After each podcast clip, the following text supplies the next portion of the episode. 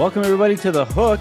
I'm Anthony Irwin. As always, I'm joined by Aaron Larsuel. This is our favorite day of the, of the week.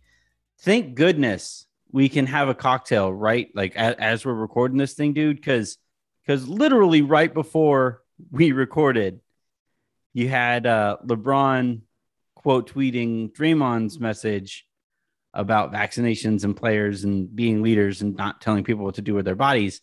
Um, and I'm not going to touch that again today because we did that last week. You know, you and I, I think, are on the same page on this one. But man, I was happy to pour myself a cocktail after seeing that tweet from LeBron.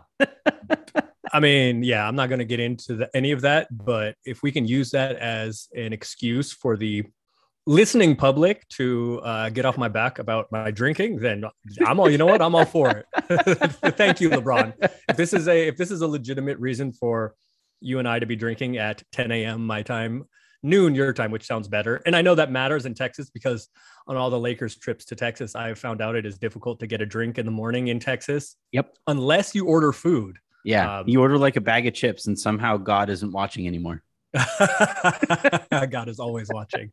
And by the way, I am watching, and we're going to do this every week. Why are those wadded up blankets still in the corner of your office? You know, is that is that for me when I get kicked out of wherever I am living and have to come stay with you to do the podcast? And that's going to be my little my, my little. I've been watching a bunch of. uh I've been watching a bunch of westerns. I don't know why I like westerns so much. I love uh, westerns. So I've been watching. I think it connects me. My dad's not around no more, but I think it connects me. My dad used to love them, so I think it connects me with him. Mm-hmm. But that what you have rolled up in the corner of your room like looks like what Clint Eastwood has to like sleep on every time he is two days out from killing somebody and is like running away from from some yeah. responsibility. That's like the the the bed roll. Man, if Why I had is a... that still in the corner of your office? If I had a dollar for every time I was confused for Clint Eastwood, you know, I I can see it. I, I can see it. I think it's the tobacco chewing mostly, but yeah, I mean, I like right right now, just a giant wad in my mouth. I, am able to talk through it because I've been doing it for so. No, actually, I, I can't touch that stuff. I have a weak stomach, but no, the uh, the chiseled chin, maybe is that it? three chins. I have three very chiseled chins, and I wasn't and... going to speak on that. We are we, we are we are on Zoom, so I, am looking at you. I wasn't going to speak on that. I got I got to lift the the camera higher so that it doesn't look so bad all the time. Yeah, I mean, uh, I've had I've had I've had my share of uh, IG girlfriends in my life, so I have yeah. learned all the angles. It's high all about angles. the angles, Anthony. High angles, high angles, all and elbow all out. about the all about the angles. Uh, today on the show, uh, as we said, look, the, the, the the vaccine stuff, everybody's touching on it. It's easy to to say if you want more of that conversation. I had a conversation like that uh, about that uh, with Matt Moore on my show uh, earlier this week, so you can check that out on the Anthony Irwin show. Um, so we aren't going to go there in this one. Uh, we want to keep this one relatively light. Um, so we are going to laugh at what Joel Embiid said about uh, Ben Simmons. We are going to get you guys ready for the preseason. Aaron, like we have talked about a few times, uh, comes with an NBA background. So I'm curious what preseason is like for NBA teams compared to what it's like to watch from afar. And then we're also going to discuss which NBA teams we're currently pe- keeping in a, a, an extra close eye on this upcoming preseason. And then, as we do every week, uh, we have story time, and this time uh, it's it's my turn to also share the limelight in regards to a, a Michael Jordan story. So, a ton to get to here. Let's start with Joel Embiid on Ben Simmons. Here's the statement, and it's a long one, so uh, I'm going to paraphrase. Um, I don't respect him as a, a crew and a record label. I don't I don't know that we I don't know that we have the budget for this at uh, Silver Screen and Roll. But um, if you could if you could throw in the end of uh, Tupac hit him up at the end of this, if you could just mix that into the podcast, that seems like the appropriate time. So there's a there's a rumor going around that after Kobe won his first Shaqless title, that he went full Tupac hit him up in the uh, locker room. And mm. if you could either you know cough to confirm or deny any such report, that would be great. Um, but but yeah, so blink twice if you're in trouble. but basically, uh, basically here, Joel Embiid um, blames Ben Simmons for Jimmy Butler's departure. Uh, blames a lot of the personnel decisions beyond that on Ben Simmons, trying to get him shooting to make up for Ben Simmons' lack of shooting. Um, called it disappointing, bordering on disrespectful, all of that good stuff. Um, in a way that you never hear a teammate, a current teammate, talk about another current teammate. Um, if you want the full quote, um, Paul over at uh, Liberty Ballers put it all together, full in in full context. Didn't even add any um, narrative of his own to it. It is all there. It is bigger than like I have to scroll down to get to all of it. So oh yeah, he he went a good couple minutes. You can yeah, yeah. there's there's there's definitely there's video of it too. Um, yeah, around Twitter, you can definitely find it. And there's so much there that you had to cut the video up into two pieces. Right? So it doesn't even yeah. fit. yeah, there's the he went in. There's there's yeah. some stuff there. Um, yeah, Embiid went all right. Thread one of a hundred. you know, like yeah, Embiid is one to get the, them takes off too. He is he, he knows the game. Uh, there are so many layers to this, but yeah. let's start with Embiid is generally correct. Um, mm-hmm. but what is the upside? What is the point? I don't I, mean, I don't understand like what he is hoping to accomplish here. Um, Doc has has we talked about this. Was it the last episode or the first episode? I'm not sure. I but think we talk about them every. I mean, episode. we have to. It keeps being the, the story of the NBA, right? They, there's a lot of meat on this bone. But Doc did the like the media tour with Stephen A. Smith. Um, yeah, clearly just trying to rehab some value for for uh, Ben Simmons, you know, and saying, "Hey, we would welcome him back. We'd love him back." Um, and then Doc even even mentioned uh, I think it was yesterday or the day before. You know, I don't know what's going on. I don't know why he's not coming back, but this is a tough place to play. You know, it's kind mm. of alluding to the fact that he's soft. So Doc is, has done some damage here too. I don't understand what the point is. Um, yeah. They're not wrong, right? Ben Simmons does seem to be a little bit soft, not on the court specifically, but emotionally as it relates to basketball you know, he he does seem to be a little soft. And Philly is not a place. You know, Philly's the place that booed Michael Irvin when he was hurt, laying on that that uh mm-hmm. on that terrible terrible turf at, at veterans. They booed Santa.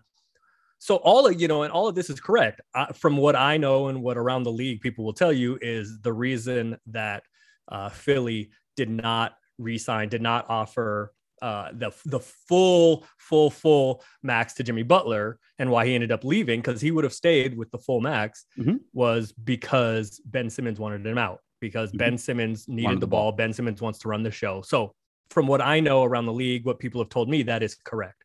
So Embiid is not necessarily wrong in saying these things, but what's the point? What is yeah. he what is he hoping to accomplish here? I don't I don't I don't understand it because that is not going to lead to getting Ben back, right? That's going to make it worse. That is going to make the the divide between them greater. And that is not going to help his value. If he's talking him down, that is not going to help the trade value. Yeah. So as the trade value continues to decrease, I think this drags on. As I talked about a couple shows ago, what should teams in this situation do? They should end this quickly. They should get what they can get immediately because it's going to get worse. The offers are going to get worse. In every scenario, the offers tend to get worse as it drags mm-hmm. on. But even worse in this case, like compare it to James Harden or other scenarios like this. James Harden at least played once the first game. I think it was the first game. I maybe missed the first game, but in Houston last year, his yeah. first game, I'm not sure if it was the first game of the regular season, but he had like 40. He said he showed, look, I can play, I can still do this, and yep. then quit and didn't show up and loafed.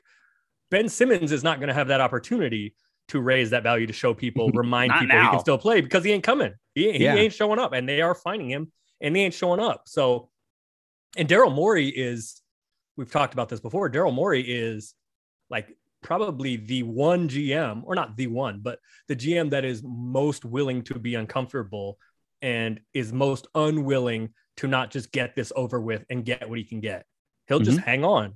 So I don't see what the upside is for Embiid. It was hilarious and he's right, but what is the upside? This is what we've been talking about, man. Like the person I think of every time something like this happens is Daryl Morey because he is tasked with finding a trade of decent value for this guy. Because if you mm-hmm. don't get decent value for him, that hurts your team during a title window. Like the thing with the thing with James Harden and Kevin Garnett back in the day, and even Kobe way back in the day, was that if Kobe, KG, Harden, who else has been traded lately? AD, uh, Paul George, Russell Westbrook. Like when all of these players have been traded, the team goes into some form of a rebuilding process, right? Like like all there has not been a yeah. team where a a bona fide superstar like Russell Westbrook, I don't think right now is a bona fide superstar. Make your team automatically playoff berth no matter what, right? Um, and and and and yet still like with Washington, they're getting ready for some form of a rebuild. Like they're just gonna try to tread water with Bradley Beal and and see how things goes. But they're a couple years away from a rebuild too. The the Philadelphia 76ers, they're in a title window. They have one of the league's absolute superstars in the prime of his career. Right. They can't afford to take pennies on the dollar for a player. So they're sure, stuck right. in and, this. And again, these packages usually include pick swaps and multiple yeah. draft picks, which at this point are only really valuable to Philly, and if they can use whatever they get to flip yeah. for somebody else. Um, but that gets you, you, make a good point because most of the contracts are going to work. And that's the other that's the other part of this is that it's not just Joel Embiid who is, you know, whatever, one of the best 10 or 12 players in the NBA it's not just him. And and at times, like uh, he is one of the 10 or 12 best players in the league, but he is also one of the three or five most dominant players in the NBA. And you make a good point. Like usually when these kind of trades happen, right? When it's when it's Harden or something like that, there isn't another superstar.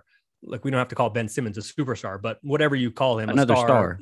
Mm-hmm. I mean, he's he's been an all-star the last three years. Yeah. Um, and he's an all defensive, all NBA, you know, kind of guy. But there isn't usually in these kind of scenarios, there isn't another when you have a player this good, um, he isn't the second best player. And the yeah. other pro, you know, with Harden, right? Okay, Harden is the guy he wants out. Um, or Paul George in Indiana, he is the guy and he wants out. The other part of it though is that even if it was just Embiid and Simmons, and they wanted to, you know, it's not you can't process anymore because Embiid is too good. But even if you wanted to make one of these kind of trades and kind of see what else you can get, the complicating factor is Tobias Harris, who's a good player, mm-hmm. but he is also making max ish money. Mm-hmm. So um, he, that is a complicating factor also. And it, this is this, there's so many layers to this. And I don't think it ends soon. And I don't think it ends well. no. I've seen this movie before. It doesn't end well. We're all like every time Joel Embiid gets a microphone in front of him, we're all yelling in the microphone or like like sitting in a theater yelling like don't go through that door. Don't the hell we are. I'm encouraging. I'm a cheerleader for foolishness. That's true. That's we true. can talk about this for four hours today. I will keep come on, Joel, keep going that's the other so that you you the, the first point that you make i want to i want to you know circle back to that as well because you're saying there's truth to everything that he's saying here. Like if i read this entire statement he's right. I, he's plainly i don't think correct. i would find a lie. Like yeah, you know? where's the lie right? Right. the uh, the little lie detector meme on, yeah, on twitter. yeah. I don't think i would find a lie. And yet, like you're saying, he puts his entire organization in, in, in an impossible spot now because this guy isn't is never coming back. Like if there was a a a fraction of a fraction of a fraction of a chance that maybe just maybe Ben would say, you know what, fine, I'll just do what I have to do to get my trade value up and all these, but that's not happening now. Like that that nail is just bludgeoned into the coffin now. That yes. Ben Simmons' time in Philadelphia is over, and and it's over in a way where, like, not only so now if you're trading for Ben Simmons and you're negotiating a trade for Ben Simmons, you're talking to Daryl Morey and you're saying, all right, so here's what his teammate is saying about him. Right? We already saw we already saw uh, him refuse to shoot in a pivotal playoff game. We saw him. I think I it mean, was to four be shots. fair, Trae Young was going to challenge him at the rim. Yeah, good point. Good point. Touche. Touche. Eh, and, and so, so I think I think Trae Young might weigh like the size of the house that Ben Simmons builds every day in practice, right? Like, like it's just like Uh, we'll put it this way: I'm not any good at basketball. I used to be. I'm I'm not any good. I'm old. I'm fat. I'm out of shape. I can't move. I've had a million surgeries. If there was anybody in the NBA that I was going to try to score on at the rim and Mhm. feel pretty good about it, Trae Young would probably be number one on that list. you still wouldn't feel that great about it. No, no, no, no, no, no. But- I'm but, six like- one, like 195, and have no lift anymore. Yeah, My my body is held together with like duct tape and pizza boxes. yeah, uh, same. But if there was, one- I think if there was one guy in the NBA, I would say like, mm, I can score on him at the rim two times out of ten instead of zero times out of ten. I Right. think it might be Trae Maybe Young. once. Yeah. And and Ben Simmons is uh six nine. No, he's bigger than that. You think he's you think he's like 6'10, 6'11? He's he is a full six ten All right. So he's 6'10, probably and an explosive athlete, plus. even by NBA Yeah. standards. right. Two bills plus, can get up in the air. There was no reason whatsoever that he should not challenge Trae Young at the rim, right? Well, And then so, no, the reason is Trae Young was going to foul him, and he didn't want to shoot free throws. He was Right. afraid of getting fouled. That's that is Right. like the genesis of all this. If right. if Ben Simmons was a seventy percent free throw shooter, which is not good, Mhm. um, NBA average I think is like 76, 77 percent. Mhm. If he was just a seventy percent free throw shooter, basically that eliminates all of this. Yeah. Um, all of his hesitancy. I mean, like, still, do we want him to be able to shoot threes? Sure, that would be better. Mhm. But really, the main issue is he's a terrible free throw shooter, and he is afraid of being of looking bad and being embarrassed. Giannis is not much better as a free throw shooter than Ben Simmons. Giannis doesn't doesn't care. care though. Giannis is willing to look bad Mhm. as a free throw shooter because he knows what that means. So all of the the narrative recently about Ben Simmons being put in like a Giannis position and he's good basically could do the same thing. It's nonsense. Absolute nonsense. Honestly, uh, honestly, obviously Giannis is a lot bigger. Um and even and longer and even more explosive as an athlete. But Giannis is willing to have those four for 14 nights at the free throw line. And Mm-hmm. then in the finals, he's going to go 17 for 19, I think it was, and has perhaps the greatest finals game ever, perhaps. Um, if I was But Ben- Ben fan, is- that would like Ben is just unwilling. night every night. Ben is just unwilling. That Yeah. that is really the problem. More so than than the the three point shooting or the the unwillingness to shoot threes. What concerns me more is his unwillingness to shoot free throws. Yeah. Because that eliminates a part of like he, he is not a good shooter. Mhm. But if we put that aside, what he is good at is getting to the rim. And his fear of shooting free throws takes that part away from him. So even if he was willing to go to get fouled and go to the line and shoot whatever, he's he's a bad finisher. That's the other problem. Yeah. He is a bad finisher at the rim because he's afraid of getting fouled. Mhm. We saw this We- with Lonzo Ball early in his career. Like he was just reluctant to to go to the rim, and then when he got there, it was a lot of these weird floaters because he didn't want to get touched. But like all of what we're saying, you, so that's that's what we all saw. That's easy to analyze. That's something that every GM who might be trading for him knows going into negotiations. And then on top of that, you have Embiid saying that, hey, a lot of the questionable decisions that the organization has made while I have been here and while Ben has been here, that's all because Ben is a flawed basketball player. So not only am I trading for the flawed basketball player that we just described, I'm also potentially tanking my franchise because this guy is refusing to improve. And so, like, not only am I bad i- or making my team potentially worse in the immediate, which, like, I don't know if that's necessarily true. Depends on which team he goes to and and and how everything fits around him. But I am also going to have to tailor my team around this incredibly and potentially like mortally fla- basketball wise, mortally flawed basketball player. And like, what do, what do you do there? And so for Morey, Wow, I like mortally flawed. Okay. now, like- like- now, now I'm getting like the Embiid finish him. Shakespearean flawed, like you know, like Shakespearean Yeah, yeah, tragically yeah, flawed character in terms of a basketball player, and and like and now you know any team that is trading for him, well, that's you know you you go on Amazon, you look at the reviews, and the, if you see Embiid sitting there trashing the reviews of whatever product it is that you're buying, I'm asking at least for a lower price. Of course, I'm not. I'm actually not paying attention to you right now because I'm trying to figure out what Embiid's Mortal Kombat finishing move finish him would be. See, is he ripping out Ben Simmons' skull and, and leaving his spine dangling like a Sub have to Zero? find tape of what he did to Andre Drummond for all these years, but That's nah. uh, here's the other part of it. This is another part of it.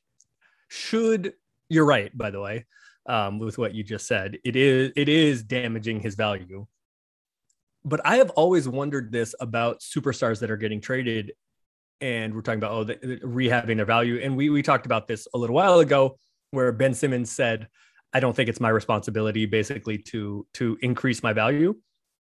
And you're making a face at this, but it, maybe that's calculated. I've wondered. I have. I've never said this before on on any shows, but what? Why do superstars, people that are guys that are going to get traded, superstars, I guess in this case, or stars or whatever, guys that are going to bring back a a hefty ransom in return? Do they want their trade value to be high? I mean, like, because that that inherently makes the Yeah. team they are going to worse. If, It's like if the the, team they are going thing. to giving, if the team that they go to, the more they give up, Mhm. the worse their situation is when they get there. Right. So like maybe Ben Simmons wants his trade value low. Kobe, Kobe, like famously reportedly didn't want to be traded to the Chicago Bulls because Luol Deng was going to be involved in that trade, right? And so, like, yeah, to your point, like that is literally what happened there. Kobe's trade value was such that the Lakers said, "Look, we can't trade you without getting one of either Derrick Rose or Luol Deng back." Like that was just not going. And to you ain't and you ain't getting Derrick Rose. you aren't you aren't getting Derrick Rose, especially at that Derrick time Rose. Yeah. And, and, just like like you know and but yeah I, I guess to your point you're right strategically right but also you're a superstar so you also don't want to go pennies on the dollar either right because like now you're setting the precedent that every superstar gets traded i guess it only costs pennies on the dollar so yeah, but but I don't think Ben Simmons cares about what the next guy gets traded for. And Ben Simmons already has his money. He's got his contract, right? well, yeah So like guys, guys, you mentioned Andre Drummond.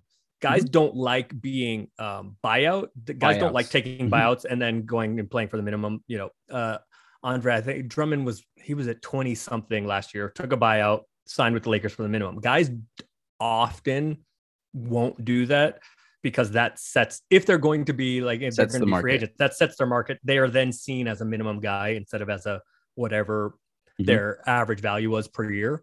And now he's a backup but it- too Yeah. Um, blink blink twice if you're blink blink twice if this is a hostage video. Um, but in this case, Ben Simmons has his, uh, you know, he signed his deal, and and as an impediment to his leverage that we've talked about before, he has four years. Mhm. Um, and so I don't know that Ben Simmons cares about getting traded for, you know, a bunch of socks and a couple Gatorades. Like I, I think he, I mean, objectively, that's probably better for him. It means the team he's going to is better. And he has four years left to yeah show I am this dude. I am Yeah. worth this contract. Do you think this hurts his standing with it? Like I was having this conversation with a few other people who cover teams around the league, and and the, the conversation was kind of split. Where I thought, I think that this hurts his standing within the league from now on with players and stuff too. That a teammate is willing to trash him like this tells me that this is pretty unorthodox, even by NBA superstar leaving standards. That this guy is is so like a teammate is this willing to trash him. Now Embiid is not your typical superstar. He is more Right. willing to go out and say the thing.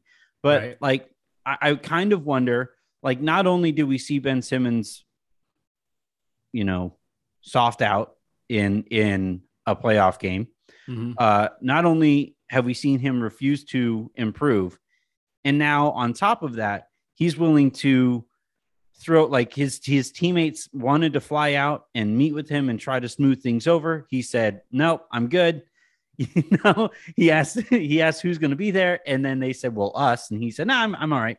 And then and so like I think with with this one here, I kind of wonder after this contract is over. I'm curious what that next contract even looks like.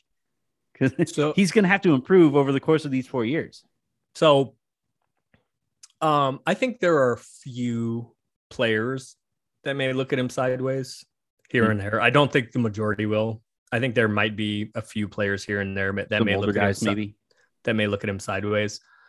The league, like in teams and GMs, they don't care about this drama. They want to get and this dude, the dude can hoop. They and they're they want to get him. So like the league at large, no, I don't. I don't think it's going to affect his standing in the league. Mhm. I think there may be a few players here and there that may look at him a little crooked for a minute. Um, but teams and the league in general and general managers is kind of like you know like the hot girl that's like flawed or whatever and everybody thinks that eh, like it'll be Mhm. different with me right like you whatever the little issues are you think Yeah. you can or you know for the girls She'll you know, never guys, cheat on like me. the guy yeah the guys are like oh you know whatever well Yeah. he's been running around he's been doing whatever but with me it'll be different right Right. girls guys guys and It'll guys be girls, totally different whatever any kid. relationship right you think it's going to be different Yeah. you, you know you you like you take the best looking guy or girl or makes the most money or has the best or whatever you know whatever criteria people are looking for Mhm. you kind of put the flaws aside because you think in this environment with me it could be different Yeah. and and by the way it could be right? Because it has not been it has been pretty toxic for him with him because of him Yeah. whatever in philadelphia. So it is i mean Yeah, like this could it could look very different. It, Yeah, it he- could look very different where there are flaws to his game that without a lot of work are not going to change.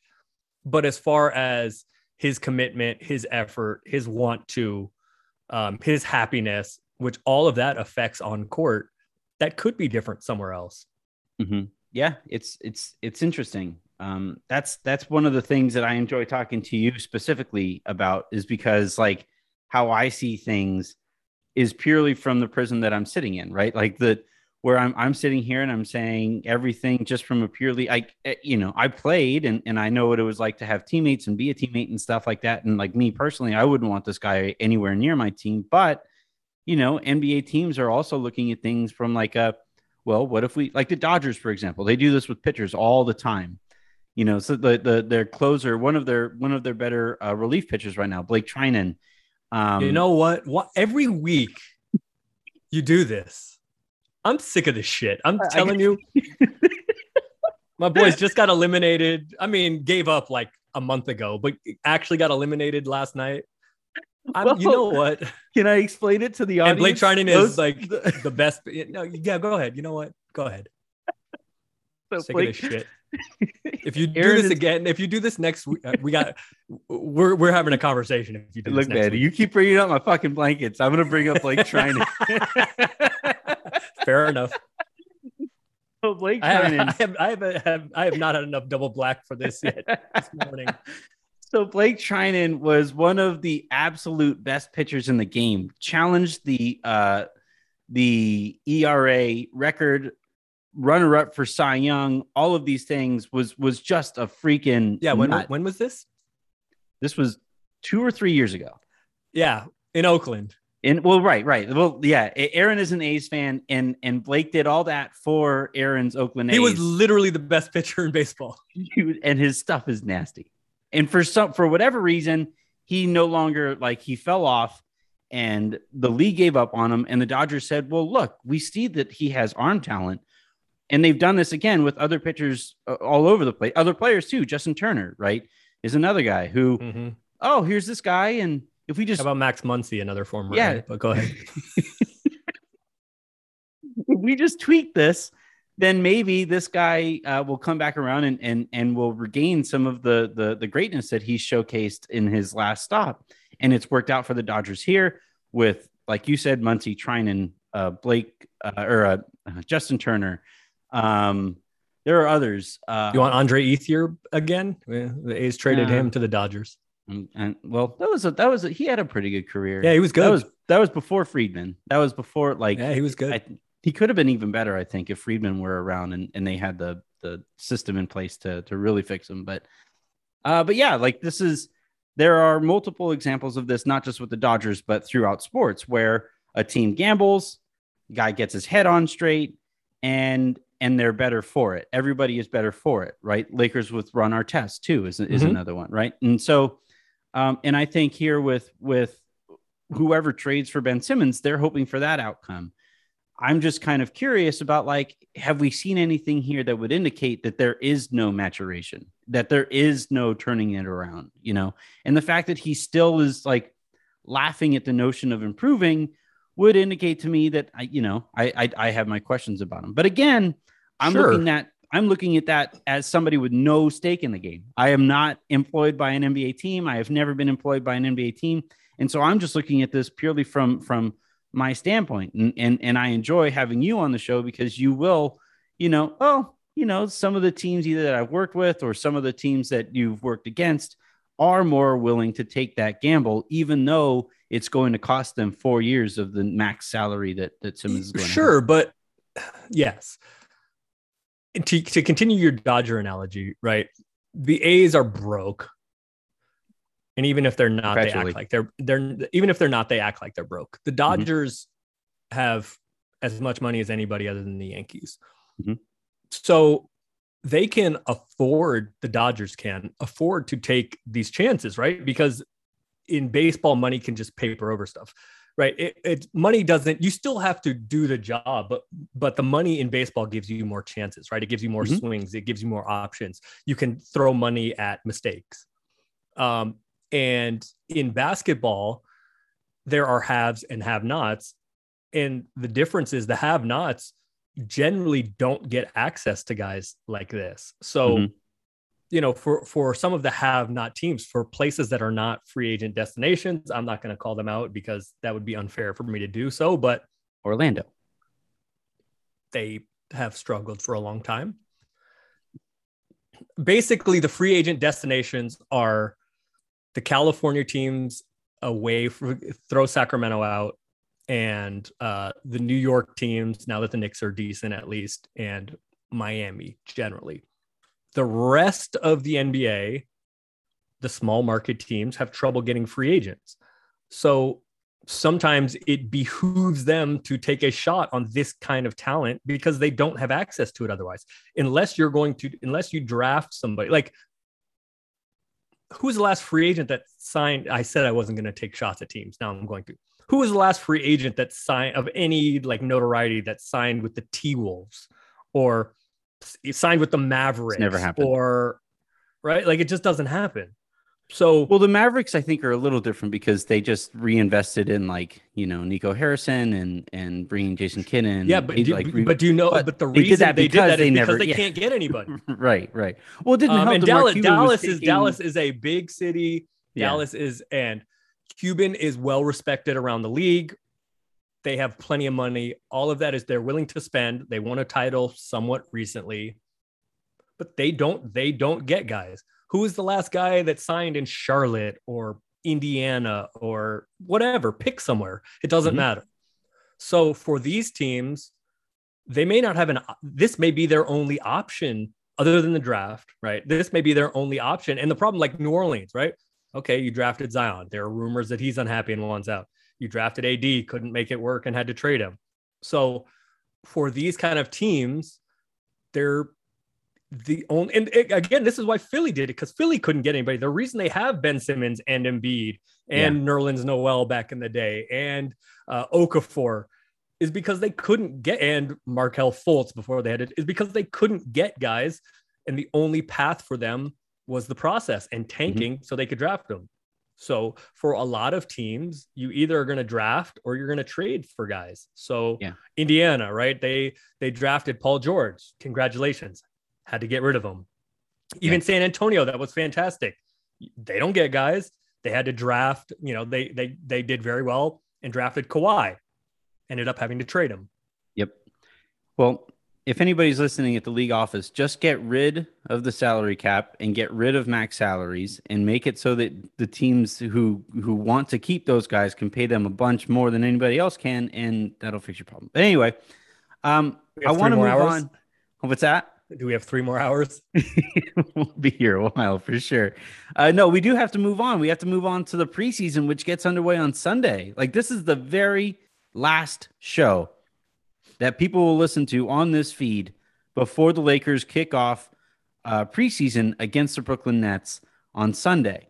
And then after that, twelve thirty. By the way, a twelve thirty local start. Oh hell yeah! I don't have to stay up late. Sweet. All right, that'll be on one of the TVs. And so, well, so we'll we'll. uh But so you know, I'm always kind of curious. Again, you know, just like we just saw in the last uh segment, the ways that because of Aaron's experience that he sees some of the things and the the league sees some of the things that I discuss on here. And I'm kind of curious here with preseason coming up I look for smaller things. I look for, so for example, with the Lakers, I am looking for the habits that LeBron and Russell Westbrook are going to try to uh, figure out and implement for themselves in order to work better in the half court together. That's a very small thing. That's a small part of the game that will have big, that will pay big dividends over the course of the season. I don't care about results. I don't care about those things. And and most fans, I think, at this point have have figured out that you shouldn't care about results but I'm kind of curious though, you know, how, how do how do most teams look at the preseason? Is it just like here's a few exhibitions, just get out of here healthy? So I don't there isn't like a how teams um, in general look at it. I think it it depends very much on where you are Situation. in in the ecosystem, the NBA ecosystem this is a Lakers feed, so we can talk about. Let's talk about the Lakers for a 2nd mm-hmm. As far as it concerns the Lakers, the Lakers are looking at. They, uh, nobody cares about results, but the Lakers are looking at. Let's try to do some. What is it? Canary in the coal mine. I'm going to have these like old timey. No, uh, I just heard that analogy the other day, and and apparently I'm old or young because I I heard that and I can picture it. I just don't know what the analogy means. So it means like it's like a tr- the trial balloon, right? They send the canary in the coal mine ah. to see back in the day in like that in the Appalachian Mountains in West Virginia, they would send a canary in the coal mine in the 1800s, and if the if the canary died, that meant like the conditions were too toxic. I believe is what it means. But it's like a trial balloon. So mm-hmm. that's what what the teams in the Lakers position it is that was not going to be what I guessed. I gotta say, it is. It is. It is figuring out. It is. It is trying different things. It's throwing things against the wall, things that you think may work that that Coach Vogel and his staff have been putting up on the whiteboard. Not even so much offensive concepts, defensive concepts. Some of that is in play, but that is mostly in practice. What you want to see is five man groups. You want to put groups together to see how do these guys fit? What happens when we do this? What happens when we do that? If we put these guys together, how do they function best? And it is your kind of first look, you know, facing live ammunition uh, with your groups. So I think for the Lakers, it is mostly about lineup combinations and how you want to deploy certain groups. Guys are not going to play all that much. Um, but I think for the Lakers, I think that is what you're looking at. For other teams, like for the Warriors, for example, it's about that too. But you, you're really getting a look at some of your young guys or some mm-hmm. of your developing guys. Like most, the Lakers roster is is pretty set. Most other teams, there's guys in competition around the fringes of the last few roster spots. Uh, so you want to look at those guys but you want to also look at your, you know, Wiseman's not going to play in the preseason. It doesn't look like. But for the Warriors, you know, Kuminga and Moody. For Detroit, it's Cade Cunningham. Um, you want to see what those rookies look like. You want to see what those guys look like because, frankly, summer league basketball, which is what they've done at this point, just doesn't mean much. Summer league is basically there's not a lot there there aren't really wins. For guys that can play there are not really wins in summer league. Nba teams scouts will look at it this way. There's not really wins. If you look good in summer league because summer league basketball is worse than g league basketball. Yeah Wow. if you look but if you look good in summer league fine. But if you look bad in summer league yeah. that's like almost fatal. Like if you can't play in Bender. summer league Dragan Bender is a fair example. Um, if you look if you look overmatched in summer league or just can't play in summer league, you you basically just can't play. So preseason basketball is a step up, right?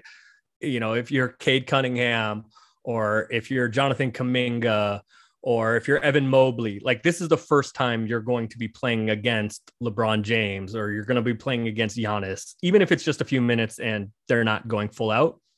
So for those for teams that have rookies like that, you want to see what those guys look like against the guys that they're going to be having to go up against and see how they fit into that and then you're going to want to implement your development plan accordingly. But I think it it really depends on where in the NBA ecosystem teams are. Yeah, I, I think that makes total sense. You know, I don't think any team necessarily cares too much about results. Like I None think of, n- nobody cares. I don't think. Yeah, I, yeah, I, I wouldn't imagine. So, I, although I will say this, the the Dwight Dwightmare season for the Lakers, where they went, I think it was like zero oh and six in preseason, and then like started the beginning of the season like zero oh and five. And I mean, Mike look, Brown you'd rather fi- you'd rather win than lose, but like... well, the key there was, and this is the point that I was going to make. The key you're not going to was... see like LeBron getting subbed back in down three with four minutes left in the fourth. We got to win this one. Although, I, like every time I see challenges in preseason games, I, I want to throw stuff. But like, um, hey, yeah, hey, like, coaches coaches got to get got to get their rhythm in too. They got to get they got to get uh, ready for the season. Get those habits. I just picture like because of because of the focus the Lakers organization has taken on pointing out that Frank Vogel uh, is Ted Lasso.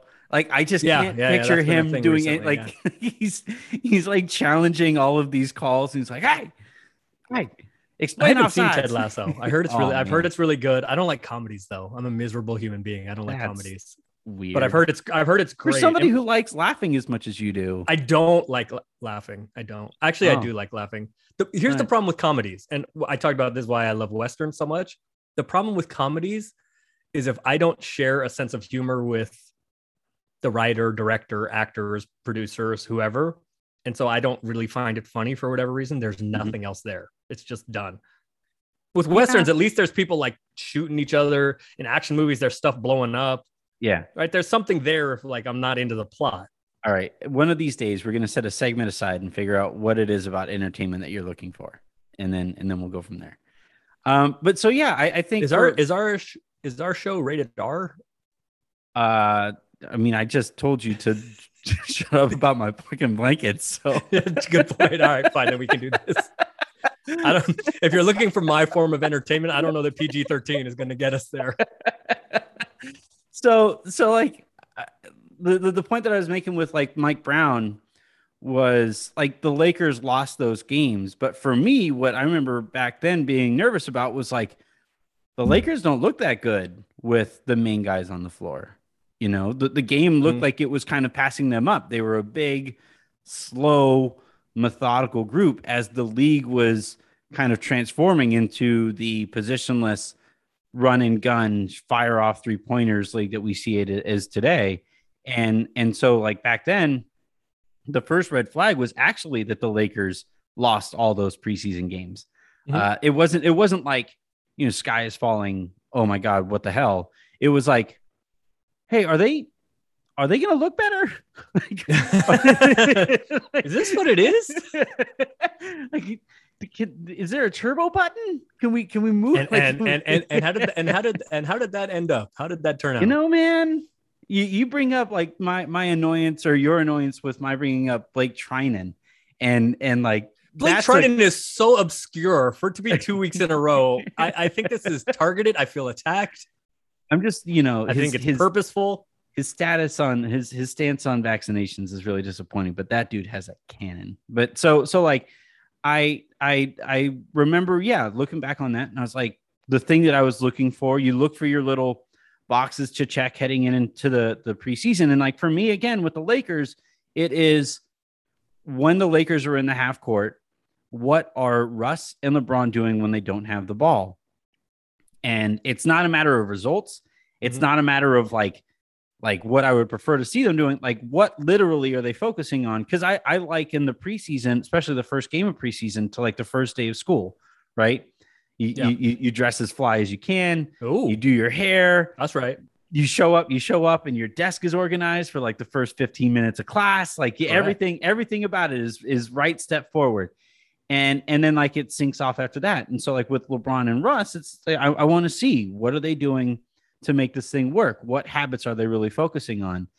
And and yeah, like like you're talking about it with with the other the two other starters, other fringe rotation players. That stuff all is is also worth watching. But for me, the number one thing that I'm really paying attention to is LeBron and Russ sharing the court. What that even looks like. So I think that is fair, very fair. Um, and I'm interested in that also. The problem with preseason is there are not there are no wins, right? There are kind of like only losses, and I don't mean uh, I mean like in a macro sense. I don't I don't mean um, like in games because that doesn't Mhm. matter. Like if you look good in preseason, it's fine, but it doesn't mean anything. If you look bad in preseason, it may mean something. The problem though is for guys that are not not the problem, but the problem in taking too much away from preseason. Yeah. In, in what you're saying, and you're not wrong, right? This is the first time we're going to get to see if AD and LeBron and Russ how they coexist and the sacrifice that they've claimed that they've talked about and are willing to make. I know that they have had that conversation, those conversations. I have seen them have those conversations. Mhm. But when the live bullets start flying, right? Are you going to re- revert back into habits that have been Mhm. built up over time? That is a fair question that you are asking. The problem, though, in taking too much from preseason is I don't know that because they are as established as they are in the league, I don't know if in preseason they are going to feel the pressure or the outside influence enough or the game will will get to them enough where they will revert back to whatever habits they are going to if they are in fact going to revert back to those habits. So I don't know that preseason is going to tell us much. I I'm I'm curious also, right? Mhm. Because it's basketball. And if you're going out there, you're going to try to win. But I don't know if the preseason is enough of like a pressure, a torture chamber enough to make those guys be concerned enough that we will get anything revealing about what Yeah. it is going to look like. But I think it is a fair question that you are asking. But I think that is not something that we're going to know until game 30 of the regular season, you know, or actually we'll know some on opening night, right? Like LeBron has a has a uh, a rivalry with with Steph and and the Warriors. The Lakers and Warriors, I think it's a rivalry that's coming, but it hasn't really happened yet because the Lakers and Warriors haven't both been good at the same Mhm. time. Um, but LeBron and Steph definitely have a rivalry. LeBron and the Warriors definitely have a rivalry, and frankly, Russ and and and the Warriors have a rivalry. Russ for and Steph sure. have a rivalry. Mhm. So I think we may get a little bit of that. You know, I, I think I don't think opening night is just going to be one of 82 for either the Lakers or the Warriors. Um, so we may get an answer to that or the beginning of an answer to that, but I don't think we get that. I don't think there's much instructive about that in the preseason. And normally I would say we're not going to know that until, you know, the Lakers lose two or three games in a row in game 30 or 40 or 50 to really find out like okay now we've got a little lull let's see what our habits are Yeah. Makes sense. and that's like kind of that's like kind of the problem there just aren't like you're not going to find anything that you love in preseason you're kind of only going to find things that you hate well, that's just me in general, according to Twitter. Like that's just that's i just mean who I am. is that entirely incorrect you know, the fact that it was news that I didn't have anything to, to complain I, about. by the way, day- I enjoyed. By the thank you for everybody that has shown love to this show. It, the, the the the start of this has been has been really positive. So thank you all for for listening. I really enjoyed you you and Harrison. Harrison was like he like it, was a role reversal. He was like upset that there was nothing that upset you. Yeah. No, he was pissed because I usually make him look better because he's he looks like more of the optimist when I'm usually Mr. Negativity. And and the thing that all right, he's never gonna hear this, so it doesn't matter. The thing Should that we tell people, should we tell Sabrina she can have my championship ring again if uh if she actually Still listens. doesn't We'll, pro- we'll prove one day she'll again. one day she'll one day she'll or maybe her or Harrison. Harrison's Yeah. not listening either. Harrison, well, Harrison might listen to this. We'll see. He says he listens, but we'll see just based on if I get a if I get a One way to find him. out. Yep. So what you guys don't realize is that Harrison is low key the driest person of Lakers Twitter. Like this is true. he is he is uh he's arguably the funniest i think and the reason he's funny is because he is so incredibly try he's like larry david. Lakers larry david is harrison faigen.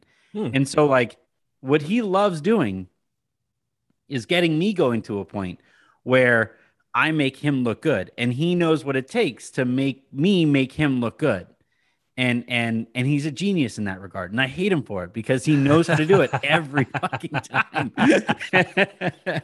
By the way, your blankets are still balled up in the corner of your office. you know what just- man they're still there they're, they're gonna be all right the, the reason they're still there is because again It's because you're lazy and haven't done i'm a laundry. lazy slob Yeah. you I felt for the okey doke to be honest. The first week I was and you're like, oh, I got my in-laws coming in, they're gonna stay with us. well no That that's why they three weeks ago first at this point.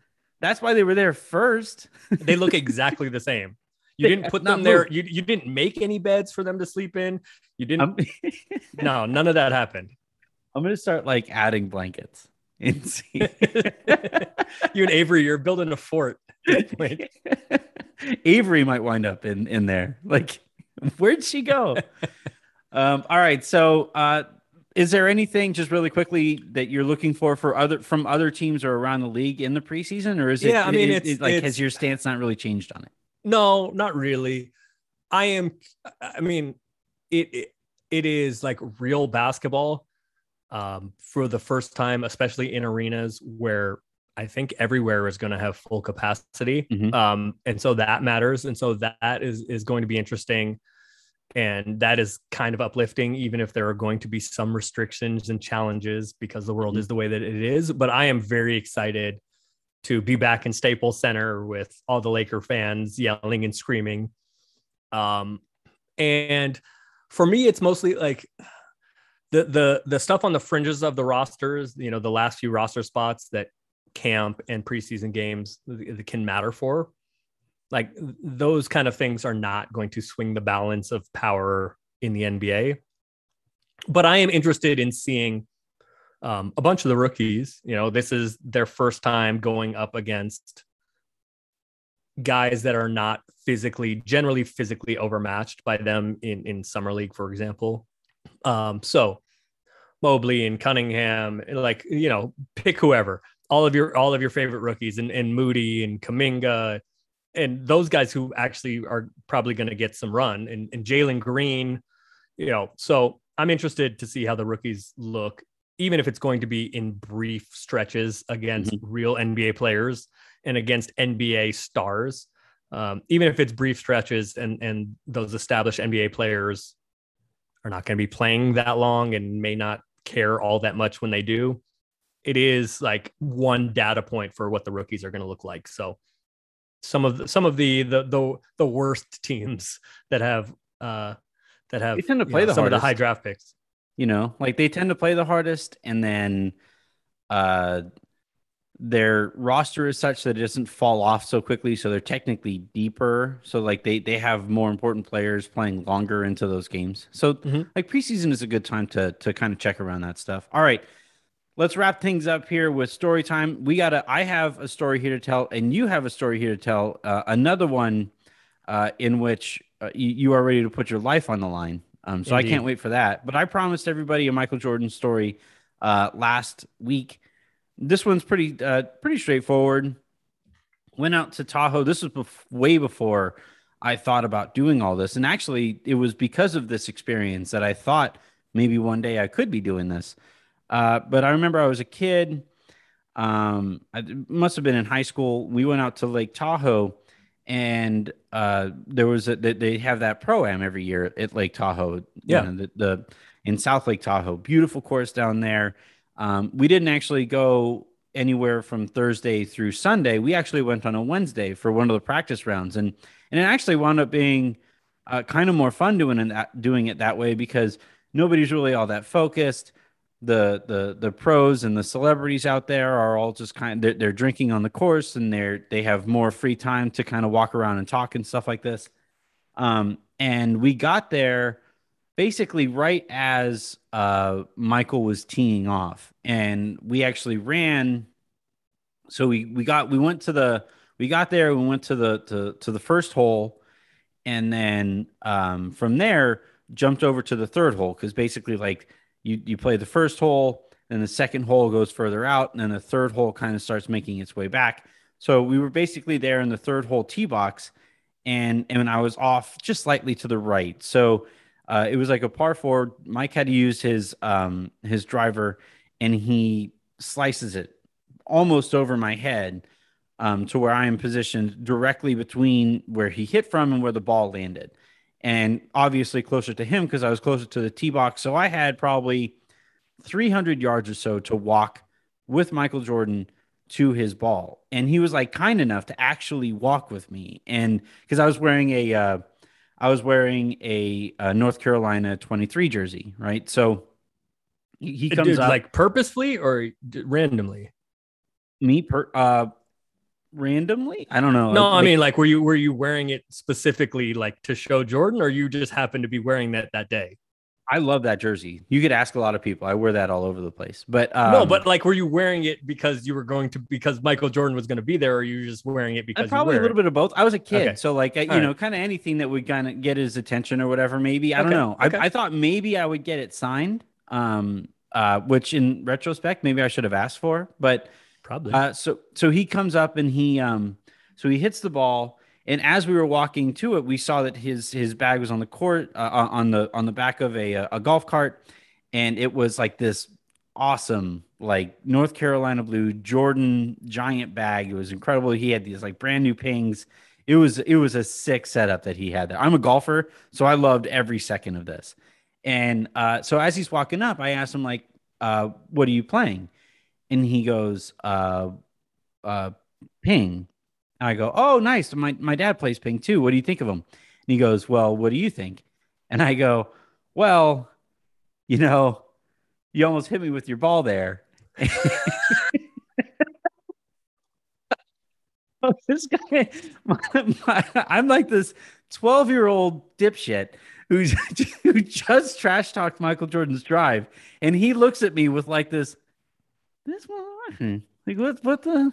Did he have a cigar? Who the, who the hell? Oh yeah, yeah, yeah. He's holding his cigar and and so he like puts his hand around, like he puts his hand around my shoulders, and and I think the the the Tahoe newspaper there actually they use it in the uh in the newspaper, like for the sports thing. Do you have Do you have this picture somewhere? No, I lost it. I lost it in the move. But they they used this picture where what what, what paper is what what is the Tahoe newspaper? I, am calling know. them immediately. It was, like in, it was like South Tahoe or something like that. I need. Um, is there some sort of microfiche we can go to? to like go and scroll back. Harrison's a journalist. We'll ask him. Yeah, yeah. yeah. So capital so, J yeah so he like so michael puts his arm around me. We walk from you know the, those those few hundred yards there to his ball and we're talking back and forth the whole way and we get to his ball and he goes all right man wish me luck. And i was like yeah uh, good luck man. It was really really nice uh, meeting you all this stuff. And he goes hey by the way i don't always hit my drive like that you he walks off it was great. It was great. I literally hope he. I literally hope he said, "You stupid child." yeah. I want that to be an actual thing. You know, he's like, "You stupid child." Like you, you know, yeah, like, yeah right. he's so competitive. And it's like later in the later in the the round, like you know, uh, we just kind of tooled around. We didn't follow him for the whole thing. Like went and saw some other athletes and actors and stuff who were playing there, and we actually got back to the 18th hole right as he and Ahmad Rashad were in the same group. So, um, my mom is sitting there and and and like I guess later in the round because we got split up earlier in the round, my mom called Ahmad Rashad Marcus Allen, and so, okay. So I mean, to be fair to your mom, he did have another name before that. He went uh-huh. by another name, but he played at Oregon, not SC. Uh-huh. So yeah. yeah. Well, I, I I just think like and the Vikings, not the 49ers and Bills, but look, my mom is a all Pac-10 running backs yeah. Although I think um, I think Ahmad was a receiver, they have, but they have one very important thing in common, which was, I think, the, the only thing that my mom noticed there. That my they mom were a- that they were Pac-10 skill position Absolutely. guys. Uh-huh, That must have been it. Yep, that was it. Um, so my my mom apparently called Ahmad Rashad Marcus earlier Okay. in the round, and as they got so apparently, um, Michael, so good. Michael was calling Ahmad Marcus the entirety of the. what's your what's your mom's name? my mom's name is Gloria. It's amazing. Shout out Gloria. This is great. My mom's gonna get mad at me. Hi, Ann. My mom's gonna get mad at me because she's about to listen to this as soon as it comes out. So hi, Mama. Hi, Ann. But shout out Gloria too. Hi, Gloria. so Ahmad like sinks some putt and uh to finish his round he sent he sunk like a 20 footer to finish his round and Michael goes like oh fuck yeah Marcus way to go.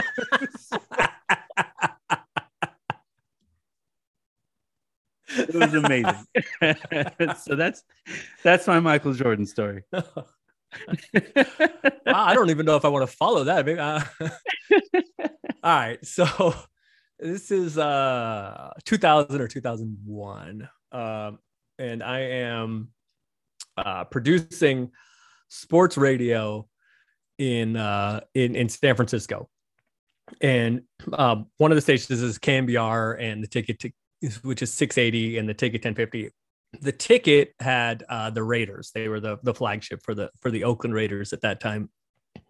Then Los Angeles Raiders and Oakland Raiders and Vegas Raiders and all that. Um, and so we were doing a there was a a, a celebrity uh, basketball game that was going to be held at Oracle Arena in Oakland, and it was going to be it was the Niners against the Raiders, and so I, I don't know. It doesn't even matter who was playing for the Raiders, but this is like Terrell Owens and Jerry Rice and so they are playing for the uh for the Niners. And so Merton Hanks, he of the long neck was going to coach the the uh celebrity Niners team Mhm. and Bo Jackson is coaching the Raiders team. I don't know Mhm. why Bo Jackson was acting as a basketball coach, but so be it. Mhm. So he's he probably also great at that let's be honest Probably. Yeah. I mean, he could he could like turn the light off and be in bed before it got dark, right? so he is uh he's gonna he's calling into the show, um, the the show that I produced, the Bob France show. He's calling into the show to like promote that he's gonna be at the game. Uh, he's coaching the Raiders team. And so uh he he's calling in. And the way that radio works for people out there that don't know is there is a there is a number that you give out that rings to a phone, like if people are going to call into the show. But then there is also a hotline that guests can call in that rings in separately, so you know that it's a guest, that it's somebody you you booked for the show. So, um, and once you once you pick up the phone, you can put that on hold, and then you can like put it on the show. There's like a little, it's called a pot. There's a little button you can use to put it on the show, on the air. So, uh, so Bo calls answer the phone. Hey, Bo, you know, appreciate your time. All right, I'm going to get you right up. Now, Bo is in Alabama, and this is like 2000, and he's Mhm. calling from a cell phone. Mm. We have enough trouble getting reception on in Los Angeles or San Francisco or New York in 2021 on a like old phone. Nokia bricks He definitely had that like Zach Morris, you know, like the yeah. I, I don't I don't know what Bo was rocking in 2000, but so answer the phone. Hey Bo, appreciate your time. Let me put you on hold. I'll put you right up. So we go, put him on hold. Uh, the board, uh, the guy who's running the board, you know, puts him on the air. The host goes, "All right, Bo, thanks for coming on." Blah blah blah blah blah. Bo ain't there. Mm. Okay, it's not good. And as a producer of a radio show, it's like your worst nightmare. Actually, Yeah. your worst nightmare is when this big guest you have like doesn't actually call in, right? And Mhm. you're just like, we were going to have whoever, but they haven't done it. So, all right, now you're now the host is stalling. The host is looking at you crazy. But Bo calls back, or maybe I called him. I don't remember. Answer it. Hey, Bo, sorry. All right, let's do this again. Put him on. Uh, goes to him again. Gone. this is not good. So finally, a couple minutes later, Bo calls back again, answer the phone. Hey, sorry, man. Like, all right, let's get it. Finally gets on. Finally, it works. We put him on the air. Host brings him on and says, Bo says, the first thing he says, the host says hi to him. Bo doesn't say not nothing. The only thing he says is, "Who the bleep?" we had to we had to dump it because there's a Yeah. seven second delay in radio. Who the fuck has been hanging up on me? I'm like, hey man, I'm not on the air, but I'm in the back in the control room. Like, hey man, it's not my fault you got this bullshit Alabama cell phone in 2000 in the back of somewhere he's he's tying like fly fishing fly fishing flies in like a in, in like his garage or something in his shed somewhere man. This uh, this ain't on me. I put you up. Just because your connection ain't no good that, that ain't on me. So uh so the host bob goes oh that's the producer aaron he's been Mm. he's the one hanging up on you and so uh bo Shouts to the host. Thanks, yeah, host. thank- yeah, Thanks, appreciate Ben. you, Bob. Oh, Ben, Bob, same guy. Hey, you know what? It's Ben from now on.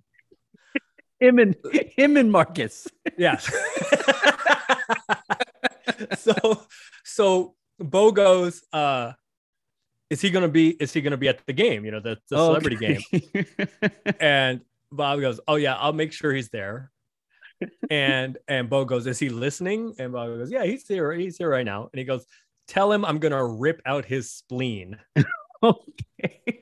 I'm like, hold on, man. That's that's pretty specific. That's my very- spleen. Why my spleen? That seems awfully specific. Yeah, I guess I'm like, at least alright. you can live without it. Yes, not yeah. I mean, I'd rather Not have well. it, but yeah, man, I'd rather have it. so uh we go to the game, right? The game is I don't know, whatever. That weekend, a few days later, and uh, go to the game. And after the game, everybody's kind of down. I'm talking to people. We're down in the like the bowels of of uh, Oracle, like outside the hall, this hallway that connects both locker Mhm. rooms. And so I'm standing there talking to one of my boys and talking to some of the Niners guys, talking to some of the Raiders guys. And uh, my best friend is is is with me. Brought him to the game. And so all of a sudden, I'm like at the 49ers locker room. I look down the hall and Bo has come out of there. And the host of the show, fucking Bob France, is like, goes over to Bo and goes, Oh, that's him. Damn it, Ben. Bo starts, Bo Jackson starts charging at me. oh my god. And I see him from like, and there's, it's like, the, there's like people lining the hallways and everybody's looking at him and looking at me and looking at him. Yeah, And he's coming at me from like literally like a hundred yards away. yeah. And I'm like, he's kidding, right? and it's like I see this in slow motion, and I'm like, all right, this isn't good. Yeah. And so later, speaking of speaking of cell phones, I had oh, I loved it. I had one of those StarTAC Motorola's. Mhm. Uh, uh, but but in those days, you used to wear it on your belt, right? You know, I had the little Mhm. clip, and you wear it in your on your belt. That was pretty cool. So uh, it's like I was going to be an architect one day. Um, so so eventually, I'm like seeing this in slow motion. I'm like, well, this is not good. yeah, This seems serious. And I'm like, look, this dude may handle me, but I'm not. I, he ain't gonna punk me. So yeah. I'm like, hey, if I gotta oh fight, I gotta God, fight. Aaron. I'm gonna fight. Bill, Bo- I'm about to fight Bo Jackson in front of all these people. I'm not just gonna let him whoop me. I don't. I mean, like, Aaron. I don't know. it's not your choice. I, yeah, but it's, that's not, I'm not just gonna to you. stand there. so as he's doing this, I take I I take my phone. I grab my phone off my belt. Uh-huh. I have it in my hand, and I take my watch off.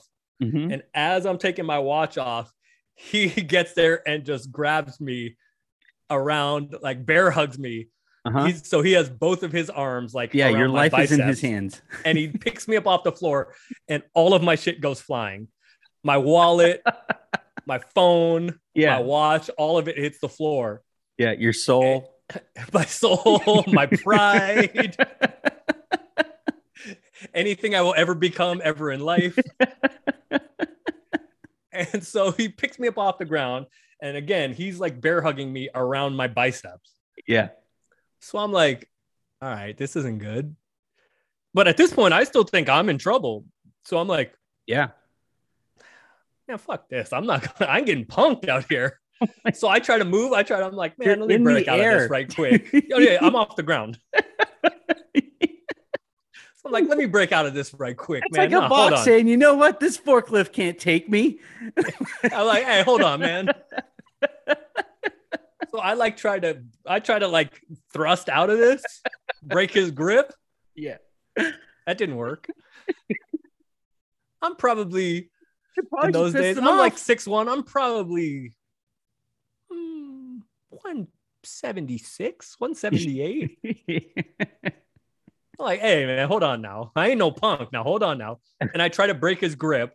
Mhm. That didn't work. no, And then um, I just like shooting a realized bear. that my life was in his hands. And I tr- and I stopped struggling, and he ragdolled me for a few minutes, and then put me down and laughed at me. Oh. said, "Man, I was good. I just want to mess with you, man.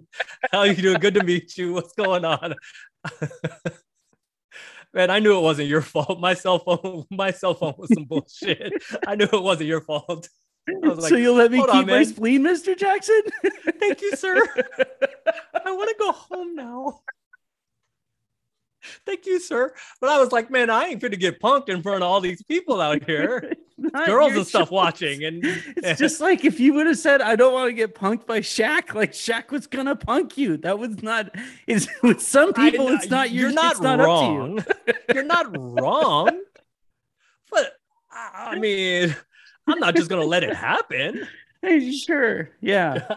I mean, actually, after both, after I tried for like Mhm. half a second, then I just I was resigned to the fact that I was in fact going to let whatever was going to happen happen because I had no say in the matter. But that was the time that why do I try to like the greatest athletes this world has ever seen? right. Why do the most. why do I end up in these sort of scenarios? I don't know. I think that says something more about me than them, but Yeah. Next week we learn that uh, you try to take on Mike Tyson right. and Evander Holyfield the night that Mike bit his ear off. You just Yes. pissed both of them off at the same time. Yeah, that's uh we'll, we'll go we'll go with that story next week. The time the time Aaron tried to wrestle the rock. Tune right, in well- next week. On that note, that's a perfect place. Well, I guess there is a more perfect place to end this thing off. Jake Fisher is reporting that the Sixers will not pay Ben Simmons 25% of his salary due today, according to his league sources. So I'm Yeah, so guessing he we're probably going to lead with Simmons next week again. Yeah, he's supposed to get eight eight millions. I just said he's supposed to get eight million uh, today as per his contract. And if the Sixers don't pay that, that is absolutely a declaration of war. And uh, Mhm. Good luck because there's there's no language. In, they can fine him, and they have fined him for Mhm. not showing up. But the Sixers are in breach of contract if uh, they do not pay this, and Ben Simmons is not because there's no language about him not showing up specifically as being breach of contract. Mhm. There is language that they can fine him for every day he isn't there. So Simmons can mm, technically go and say that he's hurt. yeah, and then he would get his his his uh well either way he's going to have to get some of that 25% that he's due today Oh, he's gonna get it. I mean, and here's the other problem. Like, I th- does this feel like a, a a win for the Sixers and Sixers fans? Like, see, you don't get your money. I guess in the short term, but this is not a good look for the Sixers either, long term. And and or Daryl Morey agent, powerful, or- powerful agents are very powerful. That was that was well stated, Aaron. Mm-hmm. Powerful agents are very powerful around the league, and you do not want to make long term enemies of them. So Yeah. I don't know if this is really long term. If this is good for business for the Sixers. yeah this is this is Daryl Morey telling Bo Jackson you aren't going to punk me Yeah, we saw how that worked for me. all right guys until next week this has been the ho- the hook I'm just like I just I think you're I- the host, and I this went has been the no I was saying the Hulk because uh, another Bo Jackson reference. The dude claimed he had never lifted a weight in his life. The Well, strongest no, person I've ever he had 178 pound radio producers to to use this exercise Well, he, he must have been doing that for several years prior to that because he was done then and yeah did not need any more strength. Yeah that guy He had a whole bunch of strength. Woof. All right. Until next week, this has been The Hook. I'm Anthony Irwin. That was Aaron Larsuel. We'll talk to you guys next week.